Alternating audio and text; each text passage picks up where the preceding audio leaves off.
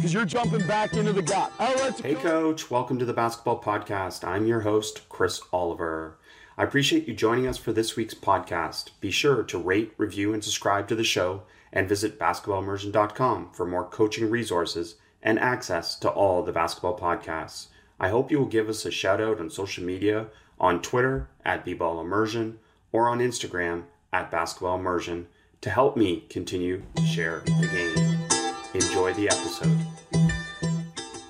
Excited to welcome Pete Strobl to share the game with us. Coach Strobl is currently the head coach in the German Bundesliga of the Gießen 46ers and previously served as the head coach of the basketball Braunschweig for two seasons. A player and graduate of Niagara University, Strobl started the Scoring Factory in 2009 upon settling in Pittsburgh after a successful nine year career in the European professional leagues. He's also author of Backspin One Player's Journey from the US to Europe and back again. Coach Strobl, welcome to the podcast. Thank you. Thank you for having me. Oh, this is going to be fun. We're going to dive into a bunch of topics, but uh, let's start with one. You take great pride in player development. I'm wondering how that love has helped or challenged you as a professional coach, as sometimes player development and winning seem to be at odds. You know, it's interesting you say that. I, I get that question a lot. I think that's more of an uh, I hate to say this, but more of an American conundrum that gets thrown at me. I think in Europe, there's a, a vastly different understanding of the value of player development. I think we're so used to, and again, through the American pair of eyes, we're so used to thinking of a season as this four to six to seven to eight month thing, whereas in Europe, it's 11 months, right? So you have one month where the kids go to the beach or something like that. Otherwise, it's always in season. I have I have kids of my own that play in the in the FIBA system. And sometimes for for my wife and I, seems like a very long season, but these kids practice and play for 10, 11 months. So I think the challenge is first kind of changing the mindset as a coach and changing the way you think about something. Because for sure, for everybody at a certain stage, the goal is winning games, right? So at the professional level, for sure, that's why we get hired and fired. So we we have to make sure that we're winning games. But if you look at this through a, a different mindset, through a different scope, by making your players better individually, theoretically, you improve the entire team. By taking individuals and scientifically eradicating their weaknesses and helping them improve, not camouflaging, but literally working on areas that they're not very good at, I think you improve the overall team and you also improve their confidence. And through time, you also develop a certain mindset where guys are used to working, guys want to work hard, guys kind of expect that. And you develop a certain mentality where we're going to improve here. So I think collectively, it's something that I, I and our staff, we we take a lot of pride in. It's something that's very important to us. But I think there's there's a reason for that, and it's leading towards us winning more games. It's not just about let's make players better because it sounds cool. Let's not just make players better because you know that's what I've done for over a decade at, my own company, the Scoring Factory in Pittsburgh. It's let's make players better because over over time, that's going to help us win more games. Yeah, it's great stuff, and uh, we don't want to make this about America, but the one thing uh, I have coached in FIBA, and you obviously you've coached in FIBA now. You have kids going through FIBA. But one thing that I p- think people don't understand about player development is the FIBA rules are much friendlier for player development because by nature, kids get more offensive reps and more defensive reps with the shot clock. Absolutely. It's it's it's embarrassing to to say and to admit that many, many states in America just for whatever reason, and I've heard all the arguments, it costs too much money, we need another person to sit there, or we don't have the equipment, the infrastructure, whatever.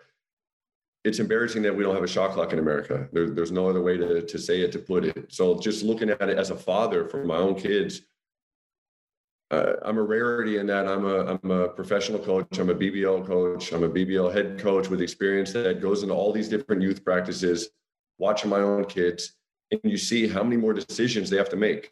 I mean, you alluded to this in your question. How many more decisions they have to make? Their awareness level of time, place, space, teammates, situations, a hundred more times a game than anybody that has to go through that in America. I think Americans are amazing at, at attacking one on one. We're amazing in skill development. We're amazing at being very aggressive and ball skills and and finding ways to attack mismatches. But in terms of decision making, just the clock alone, increases the level of required awareness so much. And it starts with 12 year olds. It's amazing when you when you look at that here. So if you have a really good 10 year old, he's already playing like that. So the course of a 10 year old, by the time he would get to whatever college age is, be that 18 or 19, he's had nearly a decade of working in an environment where he's used to thinking and being aware of the clock. Well, I love the conversation because I, I share that concept with a lot of coaches that kind of talk to me about FIBA. And I'm like, the main thing is again, it's we we think about this magical Spanish system or Serbian system or whatever one we want to say is amazing, but most of it comes back to the rules just afford the opportunity for players to, as you said, have more decisions. And that's the main thing.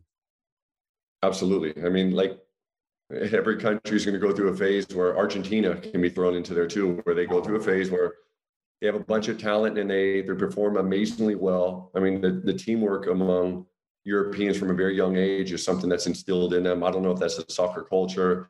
I don't know if that's because they're used to competing against other countries more often. And Americans, we compete with with AU against other cities, right? So it's it's a different mindset, but the shot clock is definitely a big part of that. And and I think those kids here are not trying to succeed based on pure athleticism. They're they're succeeding based on skills, which is talent acquisition, be that tactical or technical. So, uh, coming back to then your experiences, how has your playing experience in Europe helped you relate to players now that you're coaching them? I want to be very careful with this answer because I think there's a lot of amazing coaches through the vast end of this spectrum, be it they learn basketball in a book, be it they're a 10 time NBA All Star. There's a lot of amazing coaches, and there's no one way to get from point A to point B, be that as a player or as a coach. So for sure, my past and my history played a, a huge role in my own development. But there's people better or worse than me that had a much different past. So I think as a player, it helped me, and I can only speak about me. It helped me to see, to know, to feel, to to understand what it's like, what life is like off the court for these guys that come and jump off a 10, 12, 14 hour flight, land in an environment where you don't speak the language, where the people around you look different, eat different foods, sound different, move different, stare at you differently. I think it's it's it's a, a positive thing that I have that experience to know that because I, I had to live that myself. I was forced my first year in France, for example. If I wanted to eat, I had to learn to speak French because they weren't very welcoming in terms of, yeah, we'll speak English to you, right? So it forced me to grain myself in a in that culture and I, I, had to acclimate very very fast to fit in and that helped me throughout my career and that's pro- obviously advice that i give to every player that i coach here rookies and otherwise you know do the best you can to to pick up some of the language try to fit in observe and imitate what you see the the local culture doing try their foods swallow it down if it doesn't taste good and be polite and just learn to order something different on the menu next time. But i think that's helped me. So on the court obviously I have experience of knowing what it feels like to play in different environments with different coaches, with the quote unquote Yugoslavian school, with the this school, the that school, and seeing different tactical things. Playing with the Austrian national team, it gave me a huge head start and advantage just to open my mind from what I, I've experienced previously as an American. But I must say that there's a lot of hungry coaches out there, and I've been lucky enough to come across many of them, old and young, American and otherwise, European and otherwise. Basketball, and I, I, think a lot of this goes to, to you and your work, and a lot of people like you around the world that are sharing knowledge, right? I think basketball is this special game where we all want it to be the number one sport. I think soccer still can can hold that trophy very high, but we want basketball to be the number one sport. It's a fun game where you don't need a whole lot of equipment, and kids can go play basically for free in the streets. There's guys out there using resources, utilizing resources, sharing knowledge. So I think there's a lot of very intelligent basketball minds out there. And I think more often than not, we can also not steal, but borrow and, and absorb information also from other sports. But I think that's that's the beautiful part about basketball and coaching is you can take part from the Serbian coach, from the Spanish coach, from the coach from Texas, from the guy that's just traveled to some place in Lithuania, from the guy that just did a clinic in Nebraska. I think basketball is beautiful in many, many ways. Knowledge is power. That's something that I truly believe in. So, with all the books and the resources and the videos available, especially during this COVID time that we're going through. It's amazing. It's special. Anybody that doesn't take advantage, I think, is is wasting time. To be brutally honest, but my journey has been my journey, and I think yours has been yours. And the beautiful part of all this is we're using technology to to share knowledge. That's a great answer, Coach. Great answer, and uh, we can hear your passion for coaching and basketball in your voice. And you mentioned soccer. I'm curious, you having been in a lot of countries where the soccer influence exists from coaching down to their academies. Can you talk about some of the things that you've taken away from being in this soccer culture that have helped you as a basketball coach develop? Yeah, it's it's a uh, it's amazing. So every kid here, and I'm generalizing, of course. I'm sure there's one kid on a million that doesn't grow up playing soccer, but it feels like, right? It feels like every single kid here grows up playing soccer. And soccer is a game where there's one ball and there's a bunch of kids running around and they learn spacing, they learn angles. There's always these these little triangles that are forming all over the the course of the field.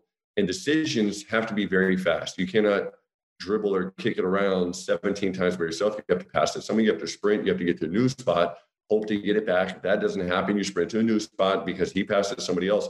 So these kids grow up becoming very, very agile, becoming very, very good with their feet, learning angles and mastering angles. And that takes teamwork, right? So it's, I think all those kids are, are learning things that we simply do not learn if you grow up only playing basketball. On the flip side of that coin, I, as a basketball coach, I really do wish that every young basketball player grew up playing soccer for the reasons that I just mentioned. I think it's very, very good for their minds. And I think it's very, very good for spatial awareness. I think spatial awareness, decision making, these are trends that are starting to catch on a little bit more now in terms of teaching and what coaches try to implement and incorporate into training sessions. Those are things that you can talk about, you can tell somebody about, but you have to force somebody to get in situations where you make mistakes because I think we all learn through mistakes. That's the best way to learn. So those kids, they go through, I don't know how many countless hours of kicking, sprinting, running, reading, kicking, sprinting, running to different angles and reading those angles. I think that's invaluable. And I think that's something that we're starting to see and try to do now more in basketball with small sided games, something we're trying to emulate. And I think it's going to pay big, big dividends. It's great stuff. And you mentioned the mistake culture and mistakes being necessary for learning. Can you talk to us because you've experienced that both in developing players at the scoring factory and then, of course, as a coach overseas? So, can you talk about how you create that culture of acceptance of a mistake in the sense that it's positive for learning? Something I say a lot in practice is make your mistakes Monday through Friday so we don't make them on Saturday and Sunday, right? So I, I try to encourage our players, ball handling drills, for example, dribble as hard as you possibly can. Try to put a hole in the floor. Make sure you're not staring straight ahead. Make sure you're looking around. Make sure you're aware. See everything that's going on in this gym. See your teammates but really try to pound that ball. Try to really get low. Try to really have wide feet. Try to sprint as fast as you can when you're doing certain movements. You lose the ball, great. Go get it, repeat it. But I think building that culture is something you really have to commit to as a as a coaching staff because most of the time kids are used to getting yelled at when they lose the ball by doing a simple behind the back. So now what do they do? They look to find the ball to make sure they don't lose it, which is completely opposite of what you need to be able to do in a game. So I think you have to to build that culture step by step. I think you also, and, and I love video. Video is very, very important for the human mind in terms of learning because otherwise it's the coach's words, which may sound like an opinion to a player, whereas video doesn't lie, right? So I think video can also be incorporated in practice so players can see those drills, see the things they're doing, but then you take that into the game when a player drives baseline and the person doesn't drift to the corner, the teammate doesn't drift to the corner, when you're working on a certain pick and roll defense, when you're talking about a player's follow through, when you're talking about a box out, all those things you can use video to show them, but you have to let them know that you're allowed to make one mistake. This is why we work on it. This is why we work on this in practice. And then build that culture where they know, okay, I'm going to tell you one time, I'm going to show you one time, you're going to hear me talking to your teammates one time about that. But then I think you need to get to a point where we also hold them accountable. And that's when coaches invariably, me included, raise our voices, use probably sometimes not so nice words, but I, I, think you need to keep the tension level high. So there's a certain focus level. But players need to feel that practice time is when you should make mistakes. You have to be able to try something.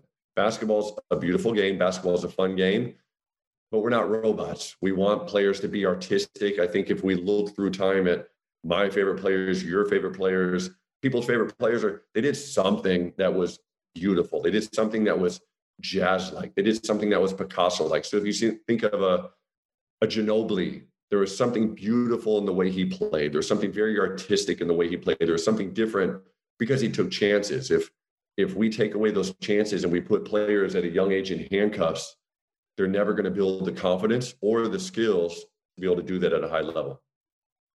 Hey, coach, brief interruption from the podcast. Have you heard of Spotify Green Room? Spotify Green Room is a free audio only social media platform for sports fans. Start join ongoing conversations, watch games together, react to the biggest news, rumors, and games, talk with other sports fans, insiders, athletes, and executives in real time. I host a room every Tuesday at 9 p.m. Come through and talk with me live. All you need to do is download the Spotify Green Room app free in the iOS or Android App Store, create a profile, link your Twitter, and join the conversation. Follow me at B-Ball Immersion on Twitter to be notified when my room goes live. Hey, coach, I really appreciate you listening to the basketball podcast, and I hope you will consider supporting it and your coaching even more as the countdown is over. It's here, it's live it's been years in the making. We have launched our newly redesigned website at basketballimmersion.com. Basketball Immersion is an effective player development tool because we focus on coach development. Since we know the greatest player development is coach development, we support and stimulate change in you as a coach. Now is the time to immerse yourself in learning. In our community, we'll show you how to get specific outcomes using comprehensive video and course based learning, as well as community interaction and expert sharing in our master classes you will get specific outcomes to stimulate, add to, make over, or improve your coaching. Join our community today at basketballimmersion.com and learn what is possible.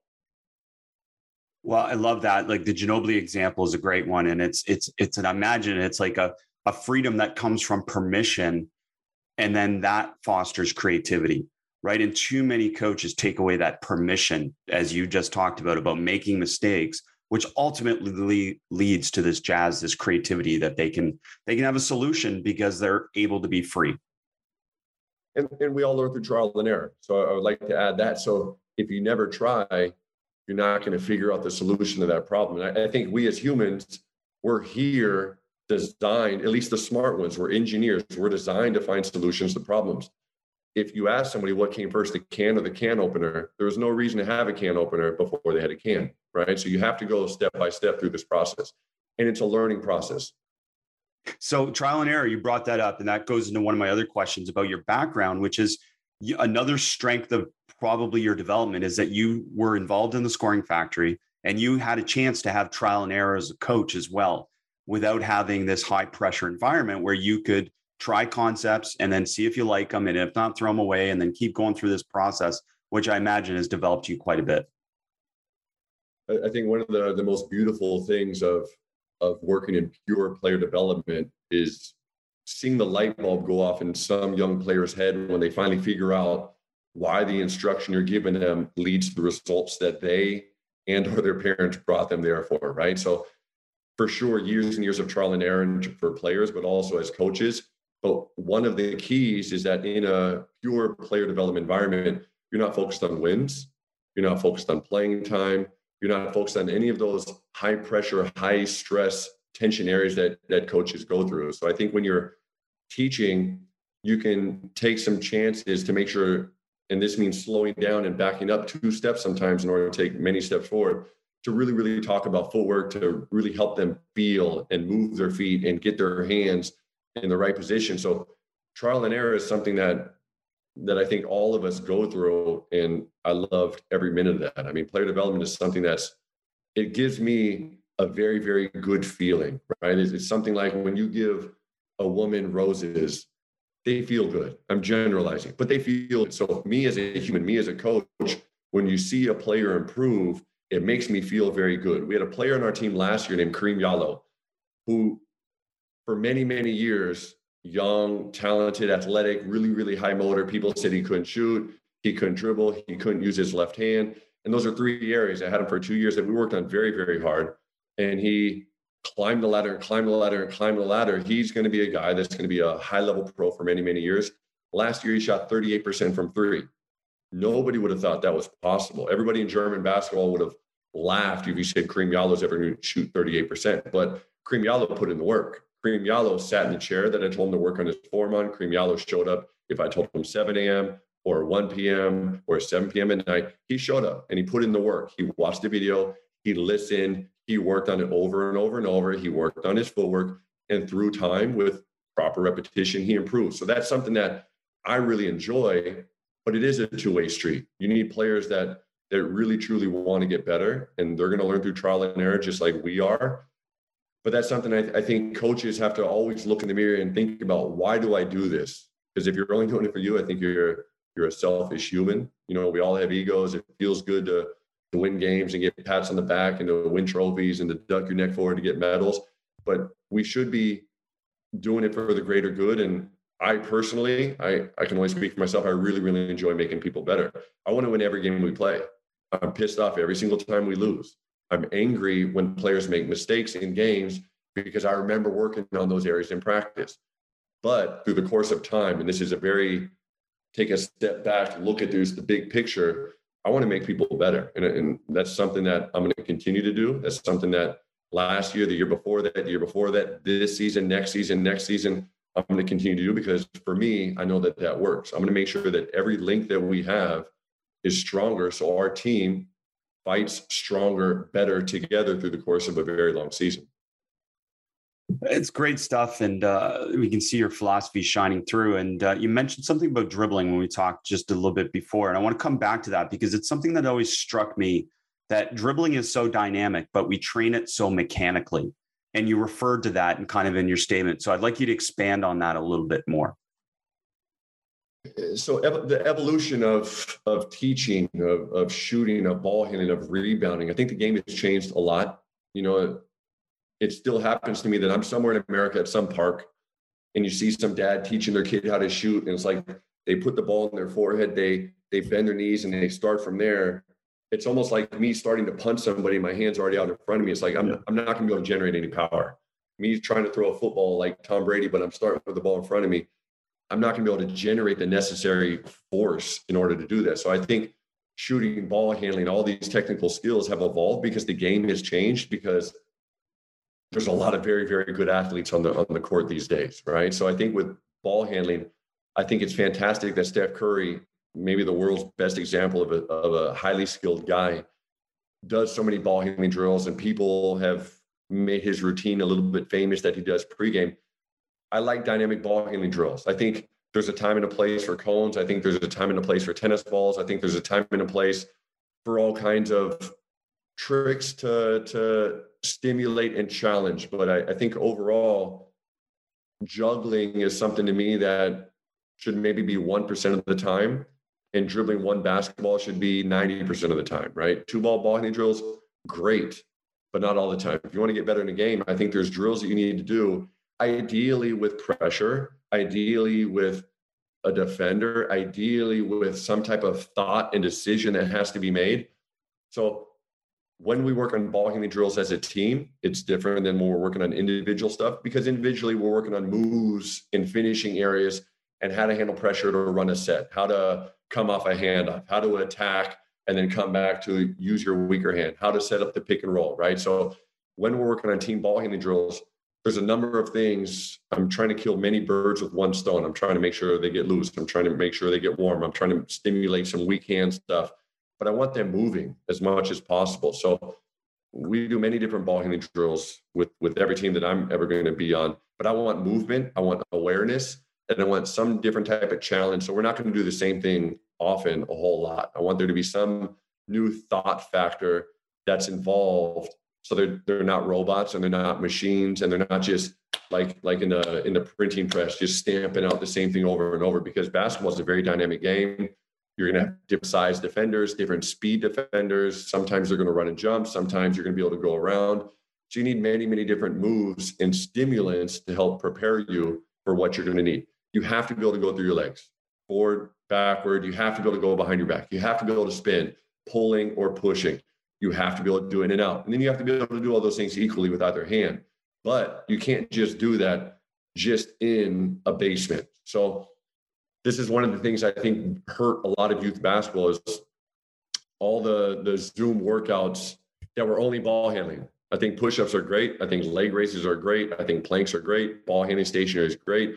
But kids do need to get out and play. They need to play one-on-one. I think you can work on ball handling where you say, we're not even focused on the basket right now. We're going to take away the hoop. We're just working on can I get to this spot? Or can I handle it for this many dribbles? Or can I pass it, get open, initiate contact, and then get the ball back? So I think there's things you can do ball handling wise that are not just standing there just dribbling the ball with one hand or just walking and dribbling through your legs. I think there has to be dynamic and mental instruments added to that. I love it. And you talked about mixing ball handling into basically your, your, your game based stuff because that's where you ball handle in a game. So it makes sense. The other part I want to emphasize is that Steph Curry, when we see that, we're seeing him do his pre game comfort and confidence routine. That has nothing to do with development. And I think that's where people misconstrue that, interpret that as, oh, that's what I should be doing. Well, that's him just getting comfortable before a game. Isn't that completely different than development? I think that's his routine. I think yeah. that that's his routine that makes him feel ready, just like players have a shoot around, just like players sometimes put on their left sock before their right sock. Some players drink a coffee. I think that's his routine, right? And clearly that works for him. We have to admit, him being one of the best, highly skilled shooters, ball handlers on earth, that works for him. But we don't know everything he does behind the scenes and what also got him to this level. He's a highly, highly talented guy that's probably been around many, many good coaches that have challenged and stimulated him in ways far beyond what we're allowed to see for a couple of minutes before a game starts. There's no question. And you mentioned dribbling versus pressure, which is a great segue into some things I want to ask you about as well, which is you're big on full court pressure, and that always starts from the point guard. Can you expand on that philosophy? Yeah, I mean, for for me, defensively, that's that's who I am. That's who I want our teams to be. That's how I want us to play. I, I think the starting point just like reading a book, you, you see a cover on the book, right? So the cover, the starting point for, for every game, for every possession for the other team is the point guard guarding the other team's point guard. Could be the two, then then it's the two, okay? But it's it's that point guard pressure, making sure that they they realize this is not going to be easy. And it's not about getting steals. It's not about getting a steal. It's about putting pressure. It's about making them work. It's about being close enough to touch. It's about trying to turn them. It's about making sure that you don't commit silly fouls. I think that's where that starts. And that really does help a team set the tone for the rest of the defensive possession. It's great. And, uh, you know, some of the things that I really enjoy about diving into your full court philosophy a little bit is some of the phrasing. And one of the phrases I really loved is you have to earn every dribble. So you want to make them earn every dribble. Can you expand on that? Yeah, I, I, don't want anybody, and this may sound really, really simple or really, really funny, but I, I, don't want a point guard from the other team to be able to just dribble down the court at his pace with his strong hand and be able to signal out plays. I don't, I don't want him to be able to signal. I want him to feel a little bit uncomfortable. I want him to maybe have to turn his back a little bit. I want him to have to do some type of change of direction move. So maybe he misses an open teammate. I want him to, either be sped up or slowed down. Whatever it is that he wants, I want to give him the opposite. I want him to feel that pressure where he's not going to be able to get exactly what he wants. I want it to be very, very uncomfortable. Every dribble must be earned. There's not going to be any dribble where we say, here, you can have this one, enjoy this one. This is our Christmas present to you. I want them to feel they have to work against us. And if, and if we have players that don't do that, they're going to sit on the bench. And I think through that repetition and through that learning, just like Pavlov's experiment, they're going to know that when they step on the floor, they have to play a certain way. And it goes perfectly with this concept of the half court touch, which I love a concrete display or expression of this pressure. I like I like visual cues, you know. So so here I am sitting in Germany, and Americans are very, again to generalize, we we believe we can do anything. We can we can go to the moon. We can be a rock star. We can start a new company we can be anything we want. And that's our rebellious mindset that gives us the creativity to produce all of the amazing humans that have that have had that American mindset, right? In Germany, to generalize, you have engineers, you have thinkers, you have people that follow rules, you have people that that put things in this right area for whatever reason, right? Everything they do is is relatively structured, and I appreciate that. You can understand that they have three, four, five different trash cans that they use. They separate their trash in ways that Americans could never understand, right? paper goes in one, recycling in another. They put the banana peels in a different one. Then there's the regular trash. Then there's the glass. And for an American, we don't know. So a lot of Americans get in trouble here. They just throw everything in the, in the glass until the neighbor knocks on the door before you get a letter from the local police magistrate or something like that, right? So I like rules. I like things that you can see that are not an opinion. I don't want to ask a player, did you play hard defense? And they say, yeah. And another player says, I don't know if I did. It's, there's too many gray areas right there. I think having a visual cue, the half court touch, you can make sure you did exactly what I wanted as a coach. And I can show you that on video right now. You either touched them or you didn't, right? It's a very, very clear signal. And to touch somebody, that means I have to be close. That means I have to be at least one arm's length away. I have to be close enough to touch them. So if I'm that close, if I have that distance, I know that I'm there to put pressure. Me as a coach, I feel confident to know that my player was there where he needs to be. And I can see that. They can see that. Their teammates can see that. We can feel that. We can set the tone. So the half court touch is a very, very simple term, but it's a huge part of our initial defensive philosophy to make sure that our team is doing what we need to do. And that goes for every position. I mean, the, the center very rarely will bring the ball up the floor unless you're playing some crazy type of pressure and you have all kinds of great denial taking place. But for those other four guys, they know 100% of the time if your man dribbles across the court, there's a half court touch.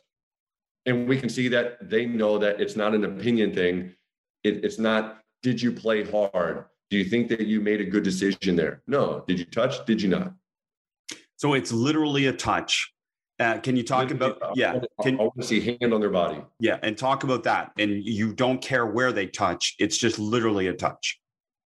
It's typically going to be. I mean, first of all, we have to be very, very careful with. You can't touch somebody with two hands. Of if course, you put two hands, even if two little index fingers, referees are going to call fouls, and we don't want that. We're not trying to foul anybody. We're not trying to. We're not trying to do anything dirty. We're not trying to be illegal. We don't want to foul. We just want to play great defense. We want to play great defense. We want to slide. We want to sprint. We want to use our chest.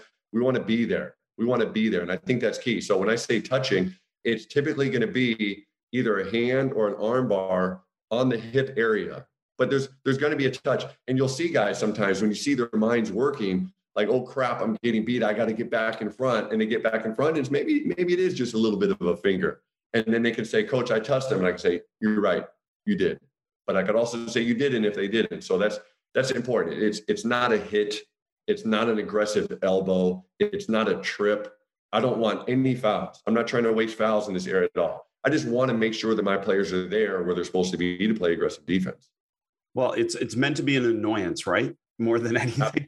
And uh, that's that's the analogy that someone gave me a long time ago. Was thinking about okay, Pete's writing a test, and Chris is standing right by him and constantly just reaching out and touching him and how annoying that is to be able to write that test. And that's a great analogy for what you're explaining, which I love your terminology to this.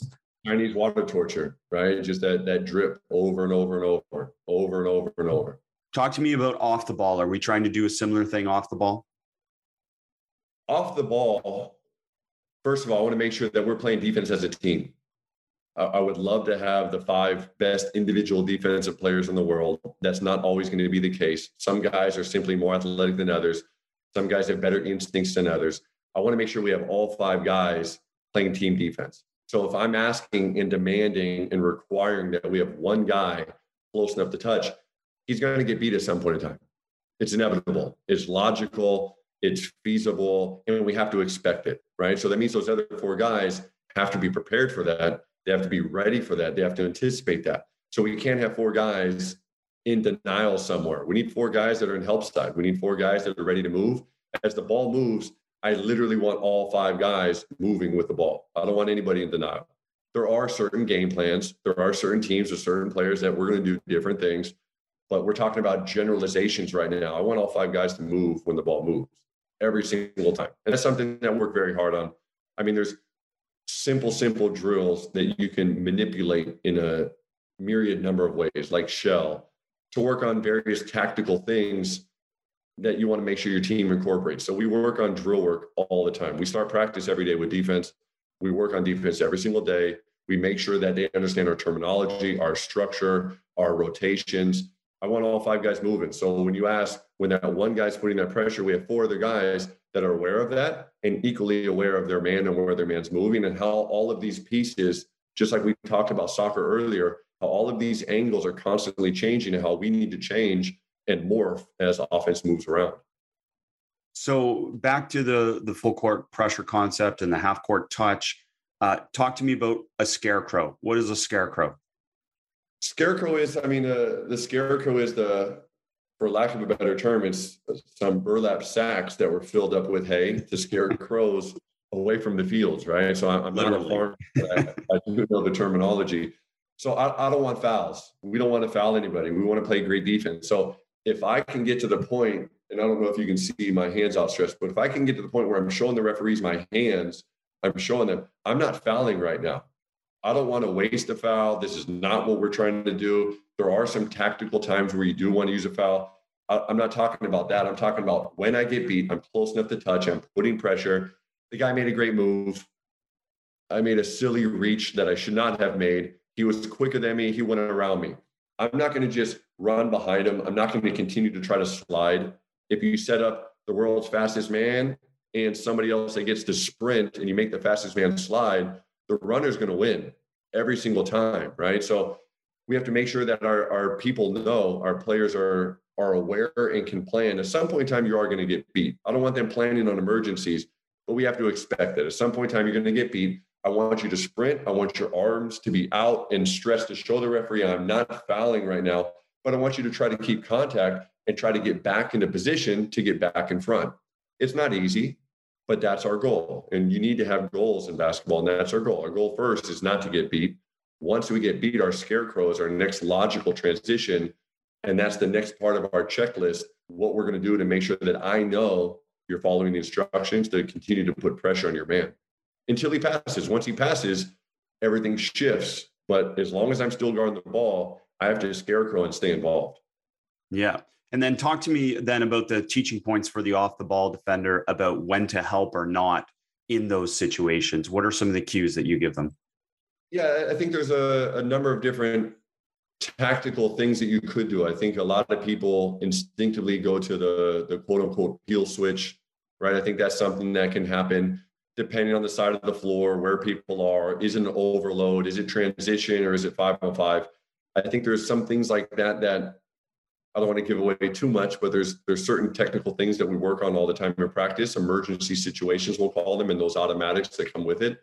But there's other things where we want to build them to the point where the other four guys, we're not talking about transition, those other four guys are in position to anticipate that, and we know our rotations of where we're going to go. So I, again, I don't want to give away too much, but there's there's stuff that that does happen. People will get beat.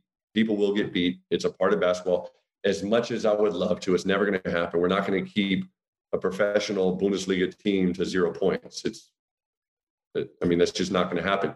We want to make them take tough shots. We want to make them work on every single possession. We want to make sure that we can outwork them through the course of the game because, quite frankly, there's there's some very very good teams in this league. There's two EuroLeague teams. There's several Euro Cup teams. There's a bunch of Champions League and Euro Europe Cup teams there's many teams that play international with much larger budgets than us. So theoretically, if they can purchase and hire more expensive players, we need a way in order to win that game if we can't just buy better players. So back to player development, we have to make them better. We have to improve their shooting, their ball handling, their decision making, their defense. We have to improve all that.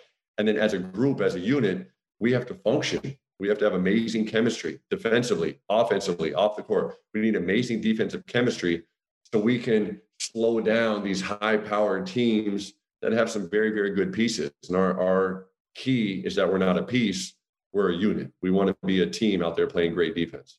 And that's that's not as easy as the words that just came out of my mouth. That's it's a real process. Hey coach, brief interruption from the podcast. Have you heard of Spotify Green Room? Spotify Green Room is a free audio only social media platform for sports fans. Start or join ongoing conversations, watch games together, react to the biggest news, rumors, and games, talk with other sports fans, insiders, athletes, and executives in real time. I host a room every Tuesday at 9 p.m. Come through and talk with me live. All you need to do is download the Spotify Green Room app free in the iOS or Android App Store, create a profile, link your Twitter, and join the conversation. Follow me at B-Ball Immersion on Twitter to be notified when my room goes live. Coach, we appreciate your support of our sponsors that help make the basketball podcast available to you. Kansas City Steak Company wants to make this your best grilling season ever. Visit kansascitysteaks.com and get 15% off your order and free shipping with code SD. Kansas City Steaks has everything you need to fire up the grill. Enjoy their butter tender filet mignon, hearty Kansas City strip steaks, and savory ribeyes. It's been a hard year, so enjoy being together again by bringing the steakhouse to your house with Kansas City Steaks. Go to kansascitysteaks.com and get 15% off your order and free shipping with code SD at checkout. That's kansascitysteaks.com, code SD. Don't we wish it was? Yes. Uh, it is a real process. And uh, I'm, I'm coming back to something you said earlier about the importance of visual cues. I'm curious then defensively, do you emphasize a lot of verbal cues as well? Or do you try and get them attuned to some of the visual cues to be able to, as we said, rotate or not rotate, et cetera? Both. I mean, I, I think something that's very, very important for me is to make sure that my staff, all right, so our assistant coach Steve Reed, our assistant coach Paddy Ungar, our assistant coach raleigh Leno, it's important that we're all on the same page. It's important that the terminology, the words that come out of my mouth are the same words that come out of their mouth and vice versa. So I need the players in practice to hear this this this megaphone coming from all different directions of the verbal cues that we need the location on the floor the hand placement the footwork. They need to hear that over and over and over.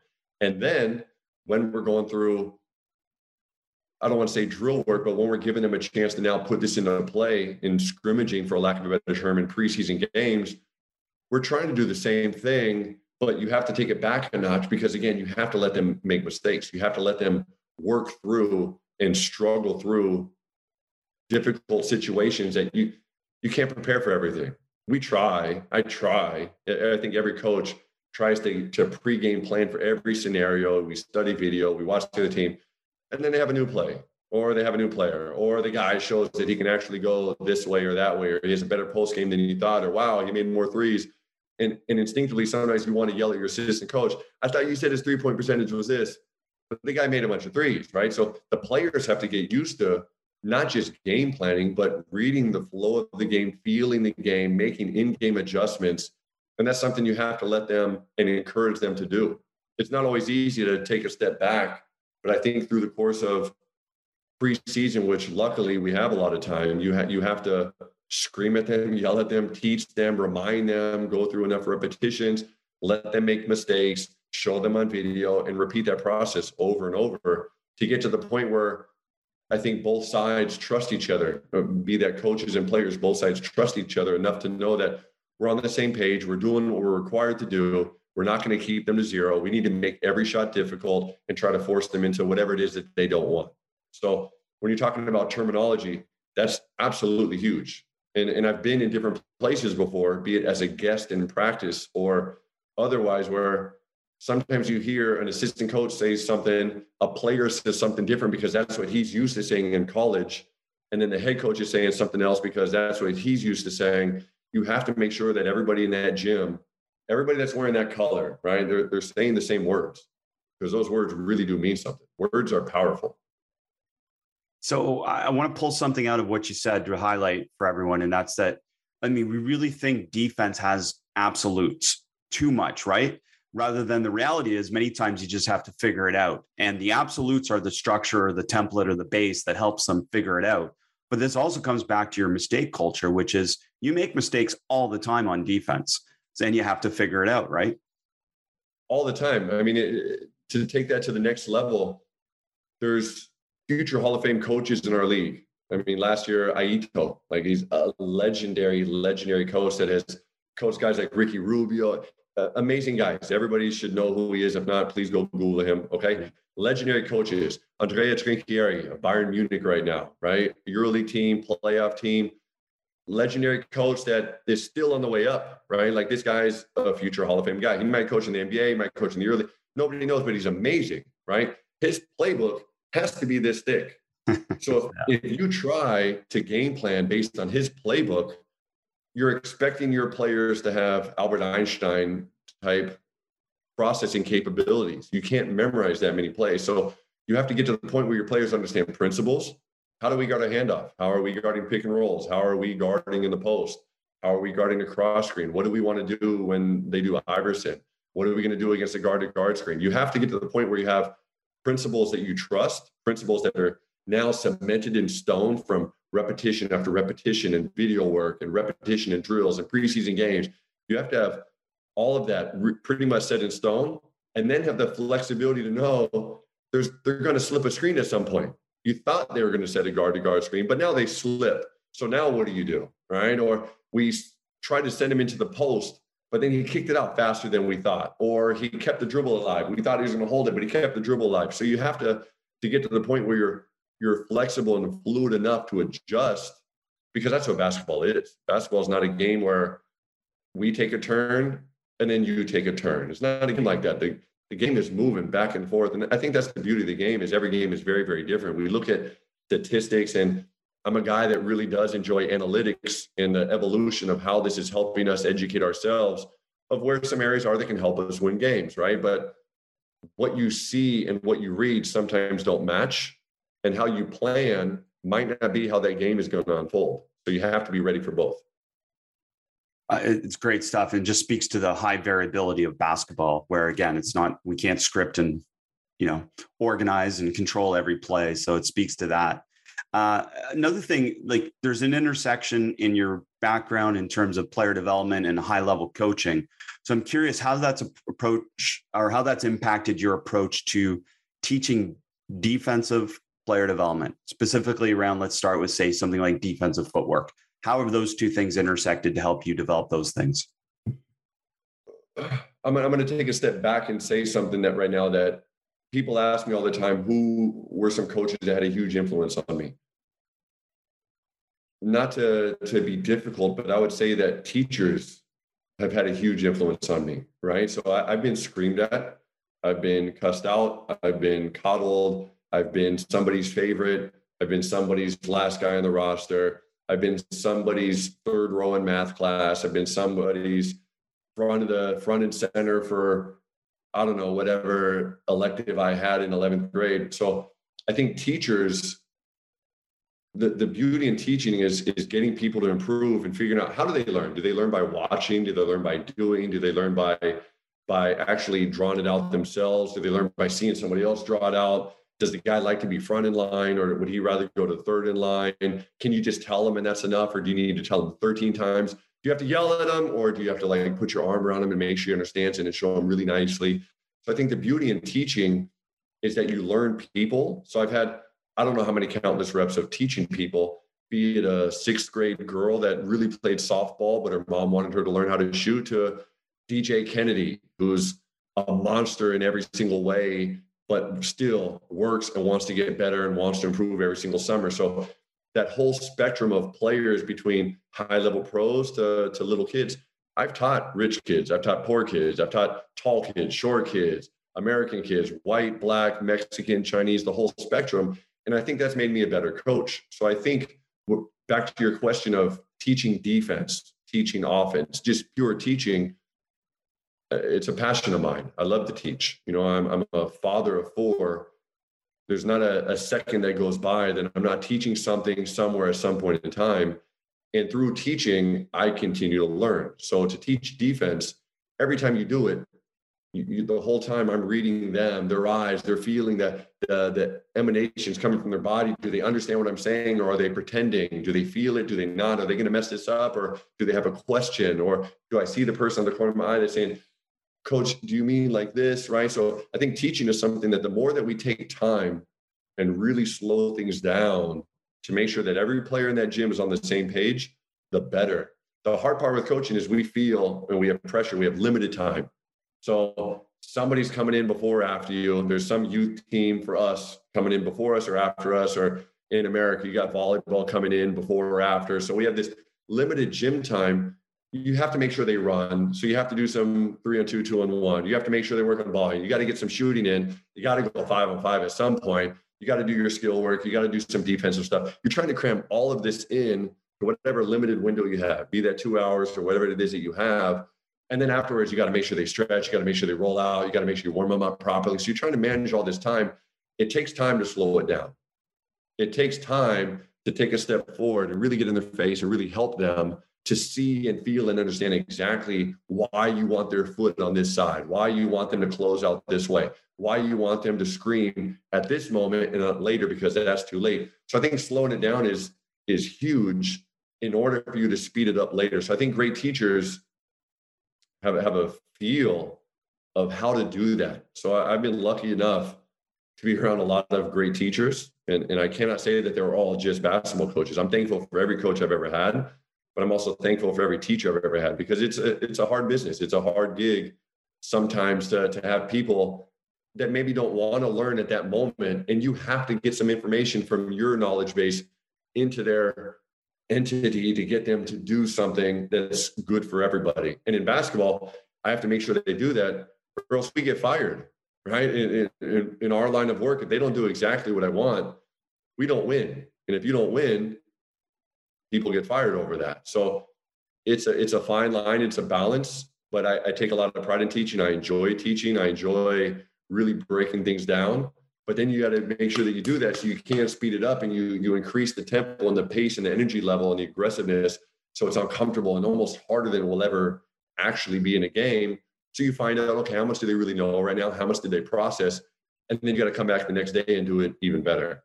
So getting them to, to do it a certain way, you have to figure out who is the audience. I think that's key because all of them learn differently. You have a group of 12 to 15 guys, but it's really a bunch of individuals that you're trying to get on the same page. And I think that requires a certain touch.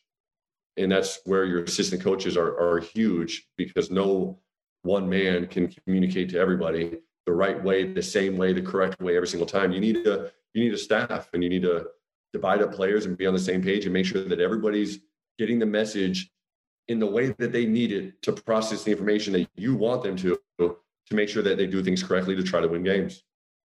I love your love for teaching. We definitely share that. And uh, you mentioned obviously time on task, which is this importance of keeping people on task in this very limited window that you have. And I imagine that's a part of it. But the part I want to highlight is what you talked about was slow learning, because this is such a challenge for a lot of North American coaches to think about. If we're teaching slowly or we're doing stuff slowly, then we're not intense. And that seems to be what they'd rather have is intensity than learning. And you can't always have both at the same time. And I think you spoke to that, which I think is something we want to reinforce for coaches. Absolutely. Absolutely. I mean, I, I think you need both. I think if you only, it, the gym cannot be the library 24 7. So it can't just be this very happy, fun place where everybody feels very comfortable and they can bring their teddy bear. It can't be that. And it should never really honestly be that. But you, you need a healthy balance between that high level aggressive tension and, and the, the slowing down to make sure they understand it. You need both. And that's, I think that comes with, with effort for coaches and trial and error. But I, I think coaches will find that only screaming does not work and only slow teaching also does not work. Yeah, it's a great balance. And the art of coaching is really what it's all about. And I want to get your thoughts. Another terminology that you use is the difference between bullet and rainbow passes and how they impact your defense. Can you talk about those two things? Yeah, so we use two terms, and it really should be one, right? We we try to talk about the laser or the bullet. They're both. I try not to use the bullet for the same reason the Washington Wizards changed their name, right? But it is a, it is a term that comes out of my mouth. So we don't want passes. We don't want to allow passes to just go from point A to point B with with a high velocity. We don't want that because that's it's really hard to rotate out of that. It's hard for those other four guys to get into position because I mean, we talk about this in offense. Don't dribble the ball up the floor, pass the ball up the floor because it moves faster than somebody dribbling, somebody running with the ball. So, in order to help our defense, we need amazing pressure. So, the same thing you would do with little kids in a gym, teaching them to mirror the ball. We need to make sure that we're making passes hard. Ideally, we're making a pass go so high in the air, it's shaped like a rainbow. We want that ball to go all the way to the ceiling if possible. That would be best case scenario. Try to force teams to throw really high passes which gives us a chance to sprint and get into position. I mean, it's it's a very very simple thing. It's a mathematical thing. It's a an angles and a geometry thing that, for whatever reason, players don't think about. Players, we we we we have to tell them that they're very smart when they are, but also tell them that that was not very smart when they do something that we would say years ago was stupid, right? So we have to make sure they understand that. We have to make sure they understand the geometry of that. And so I want players, when I'm teaching them, to know the why. So the why is you're helping your teammates by forcing this rainbow pass to get into position so they can now help you to get into your position as you shift and move and recover from wherever it is that you were. And that's something that if you watch games, great defensive teams, they don't allow a whole lot of lasers. They don't allow the ball to zip from side to side. And and I've seen a number of videos. I'm a huge fan of, of you and your work, and I'm thankful. I'm very appreciative of, of all the knowledge that you share.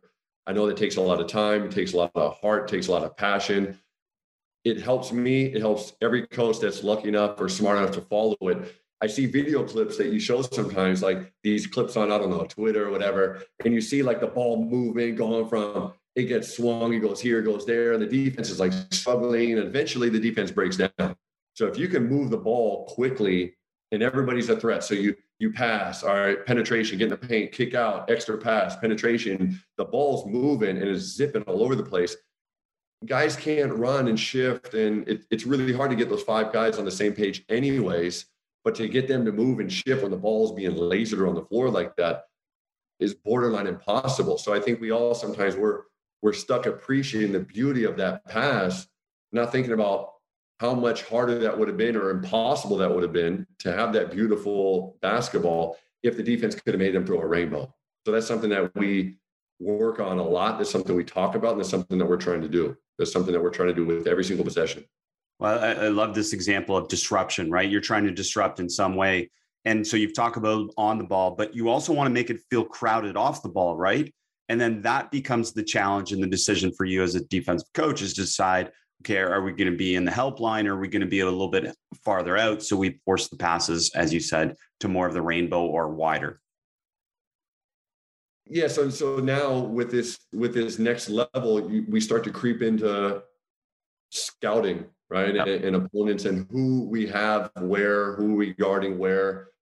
Would we rather have this guy shoot or drive? Do, is it is it a team full of shooters?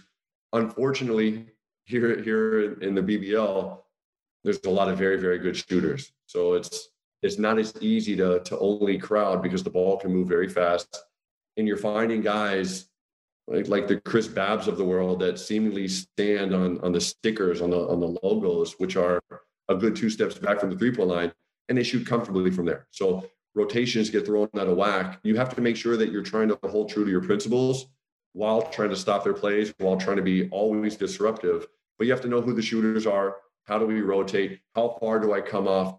How far am I willing to come off? Who am I? Do I really want to send off this line? Where do I want him to drive? Where is the help side going to come from? There's a lot of tactical decisions that have to be made. So you, you need your philosophy, you need your principles, then you need your variations to account for the fact that you're going to play in teams that have different players. So I don't know, maybe you can give us a quick example if we say defending Spain pick and roll and the ball handler is a shooter versus Spain pick and roll and the ball handler is not a shooter. So does that change philosophically how you would cover Spain pick and roll?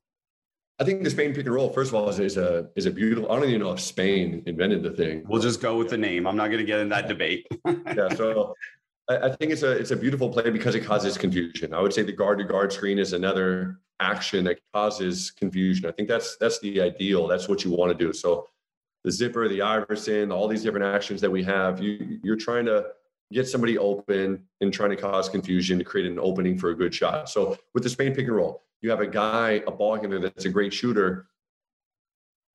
The beauty with that play is you have two other guys involved.